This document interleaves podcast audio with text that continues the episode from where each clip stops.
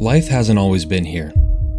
And in the brief time that it has on the cosmic timescale, it has definitely made its mark.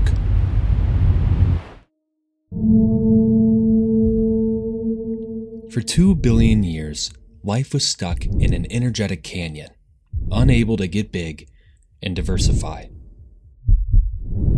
Until two cells combined in a second Genesis.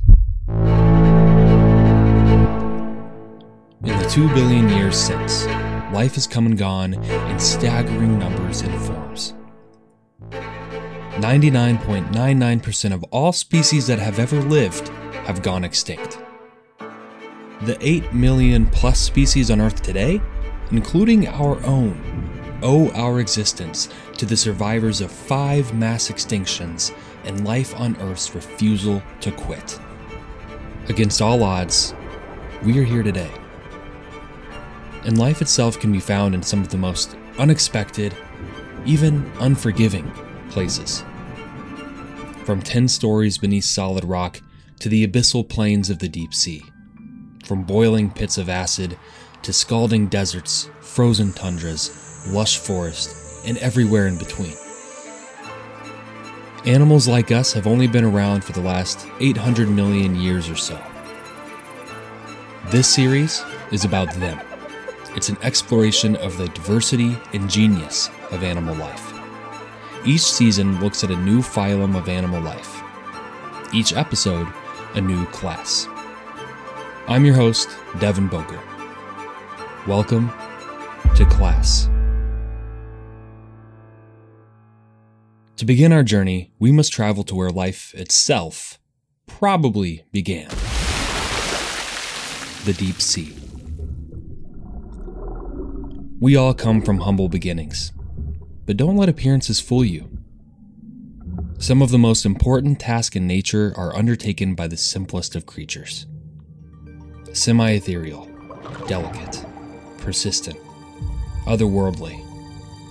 Perhaps these aren't the first words that come to mind when you think of sponges. Perhaps you never think of sponges at all. Aside from a certain sponge who lives in a pineapple under the sea, who themselves isn't even a sponge sponge but a kitchen sponge, they hardly ever cross people's minds.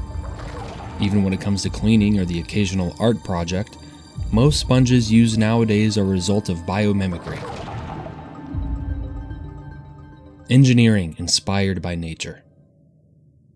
This season on Class, a deep dive into the amazing life history of sponges. All sponges belong to the phylum Porifera, a name which has its roots in the Latin porus, for pore, and fera, meaning bearing or to bear. As an educator, I never want to assume what people already know, so I like to err on the side of caution. Besides, a little review never hurts. If you feel pretty confident, go ahead and hit the skip 30 button a couple of times. Okay, what is a phylum? You might remember this from school Kingdom, phylum, class, order, family, genus, species. All animals belong to the kingdom Animalia. As you move through the categories, you get more and more detailed and specific all the way until you get to one individual species.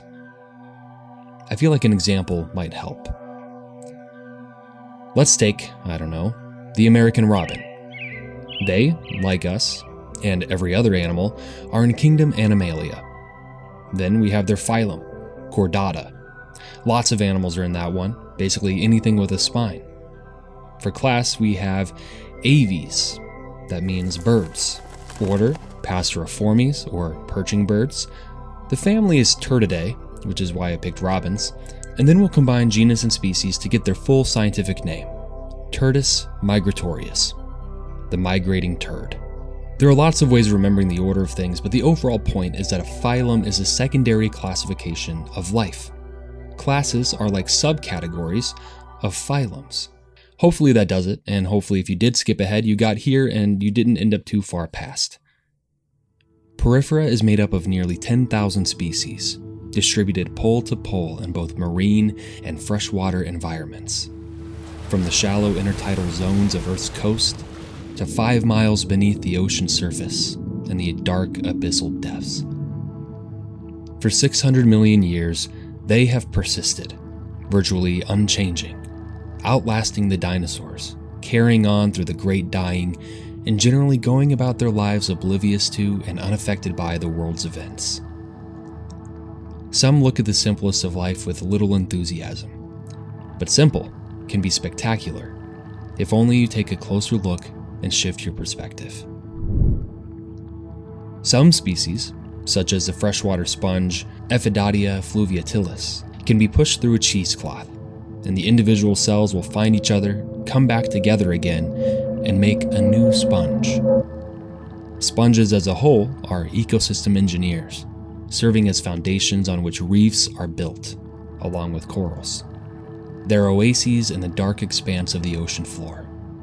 Arctic glass sponges take the title of oldest living animal with an estimated lifespan of 15,000 years. There are sponges underneath the Arctic seas that were there thousands of years before we built the first pyramids. Sea sponges that were alive when the Sahara was lush and fertile, before the world as any of us know it ever existed. What they lack in complexity and backbone is made up for tenfold in diversity of shape, color, and its success as an organism that has managed to survive major changes to Earth's environment. Mass explosions, both literally and in the form of diversity of life, mass extinctions, mass warmings and coolings. And all this time, they've just been there, unaware, unfazed, persistent. What exactly are sponges? For starters, they're weird. Really weird. They have no tissues, nor organs, and no symmetry. Some have glass skeletons, and some have skeletons made of tums. Under Porifera, there are three main classes the Hexactinellida, glass sponges, the Demospongiae, and the Calcarea, or calcareous sponges. They also have three main forms asconoid, syconoid, and leuconoid, each with more internal surface area and complexity than the last. From the vase like shape of the asconoids to the brain like of the leuconoids, with its interconnected networks reminiscent of a metropolitan interstate system.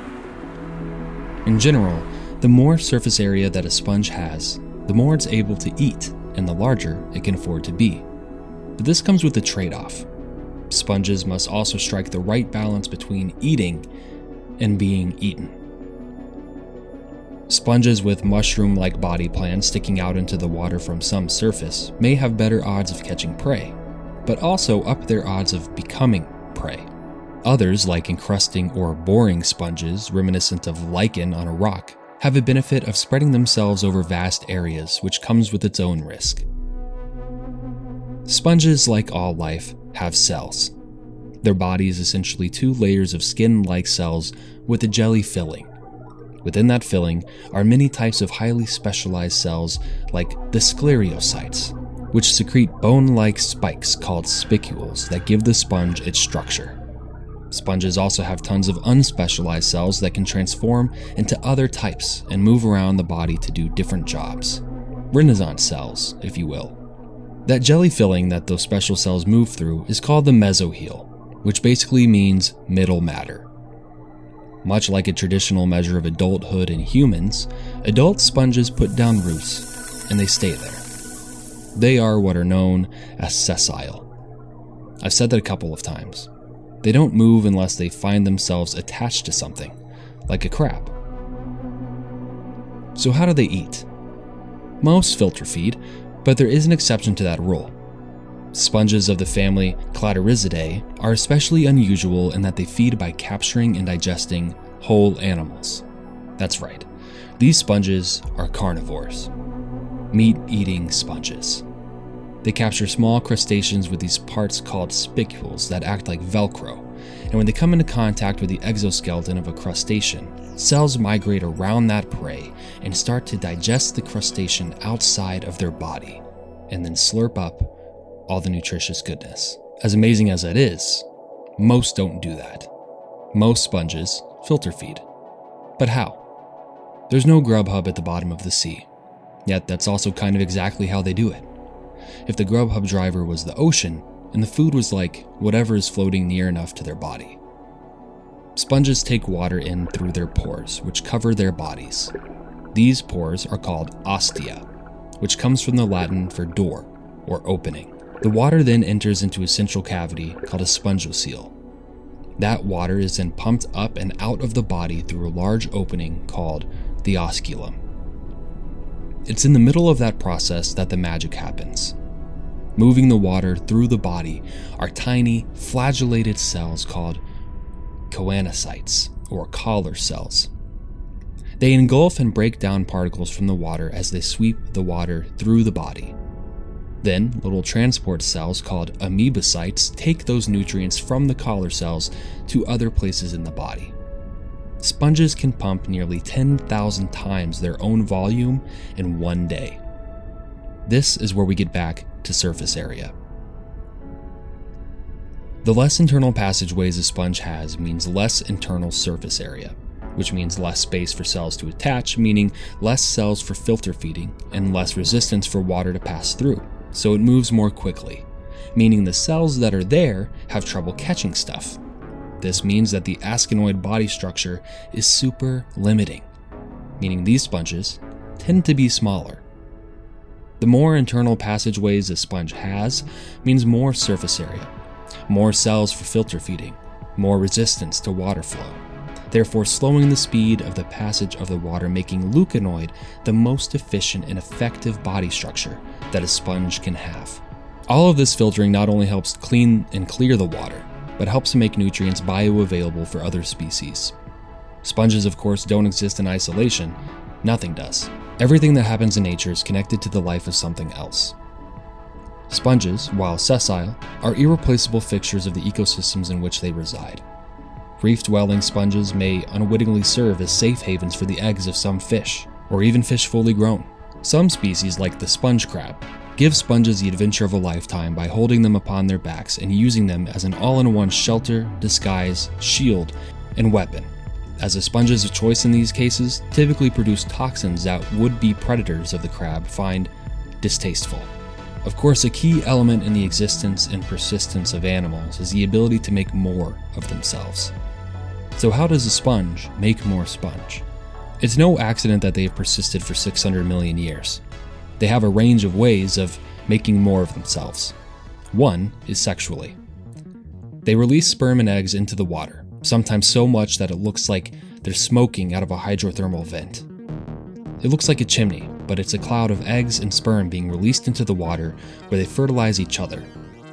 Then, that fertilized little clump becomes a free little swimming sponge baby, like a little like a little plankton, like a little swimming sponge baby until it settles on a place to set anchor for the remainder of its days. Sponges that reproduce asexually produce buds, or more often, gemmules. If you don't know what a gemmule is, it's kind of amazing. It's like a little survival packet.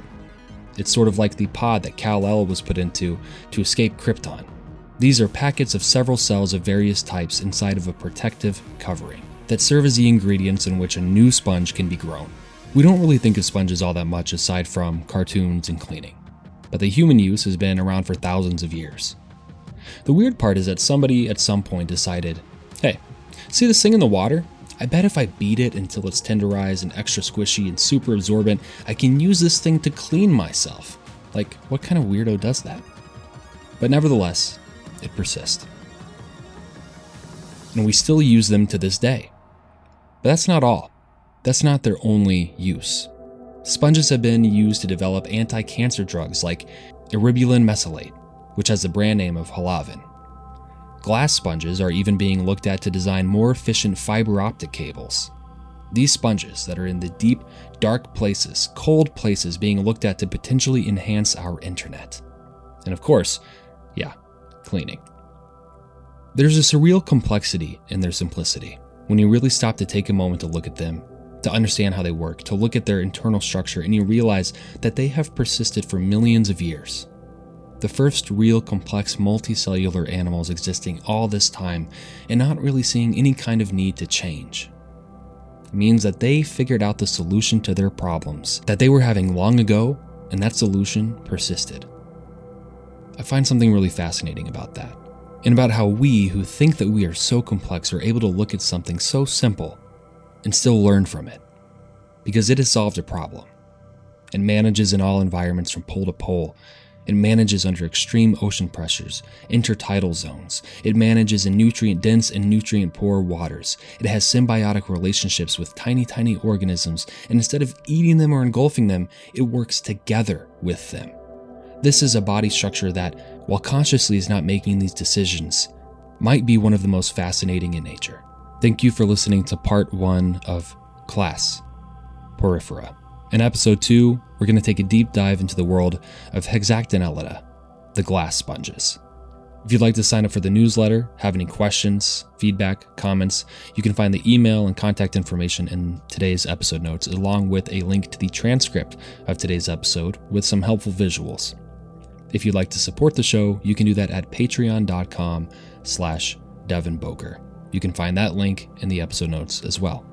Thank you for listening. Stay curious be yourself, get outside, and peace out, rainbow trout.